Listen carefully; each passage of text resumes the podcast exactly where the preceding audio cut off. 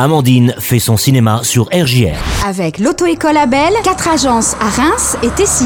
Bonjour chers auditeurs. Pour les sorties ciné cette semaine, La Syndicaliste avec Isabelle Huppert, Marina Foyce et Yvan Attal sort cette semaine. Ce film de Jean-Paul Salomé est annoncé comme le thriller de l'année. Un matin, Maureen Kearney est violemment agressée chez elle. Elle travaillait sur un dossier sensible dans le secteur nucléaire français et subissait de violentes pressions politiques. Les enquêteurs ne retrouvent aucune trace des agresseurs. Est-elle victime ou coupable de dénonciation mensongère Il s'agit d'un thriller haletant sur un scandale d'État.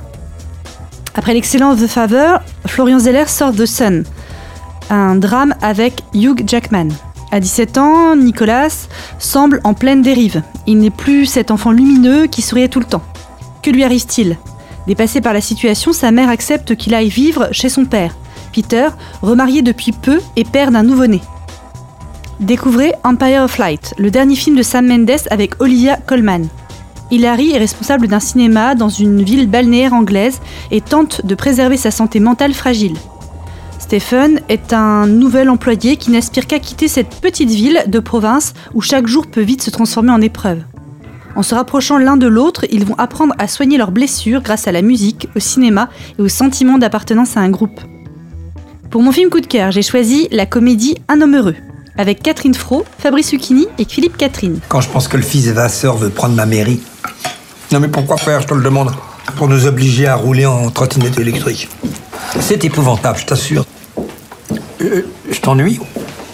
J'ai quelque chose à te dire, Jean. Quelque chose de très important. Il est temps que j'assume mes désirs profonds. T'as rencontré quelqu'un?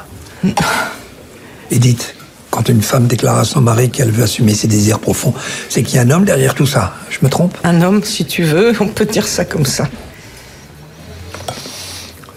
C'est qui? Il est assis en face de toi. Je suis un homme. Et je l'ai toujours été.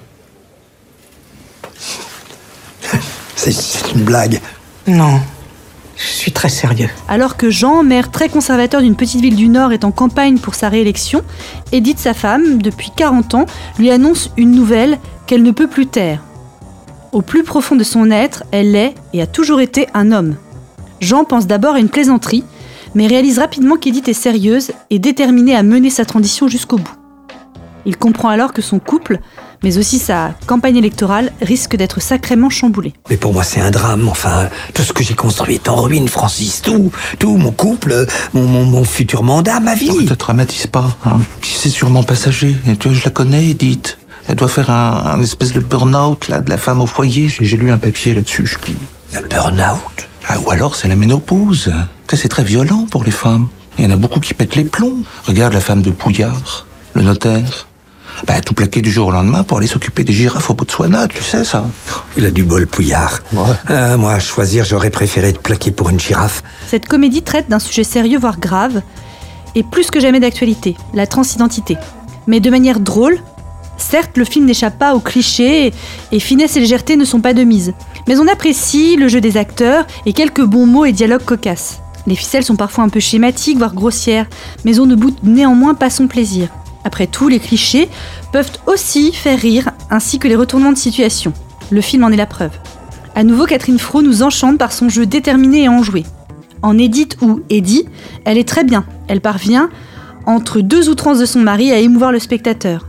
Quelques seconds rôles rajoutent ça et là au comique, par exemple Artus en directeur de campagne numérique drôle, compréhensif et bienveillant, ou bien encore Paul Mirabel euh, en fils un peu décalé et loufoque.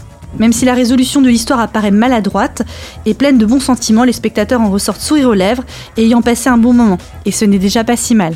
Non mais tu te rends pas compte du ridicule de la situation. Tout le monde va se foutre de ma gueule.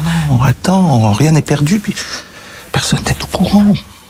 Hmm En 40 ans de vie commune, j'ai rien vu venir. Elle aimait les tripes, quand même.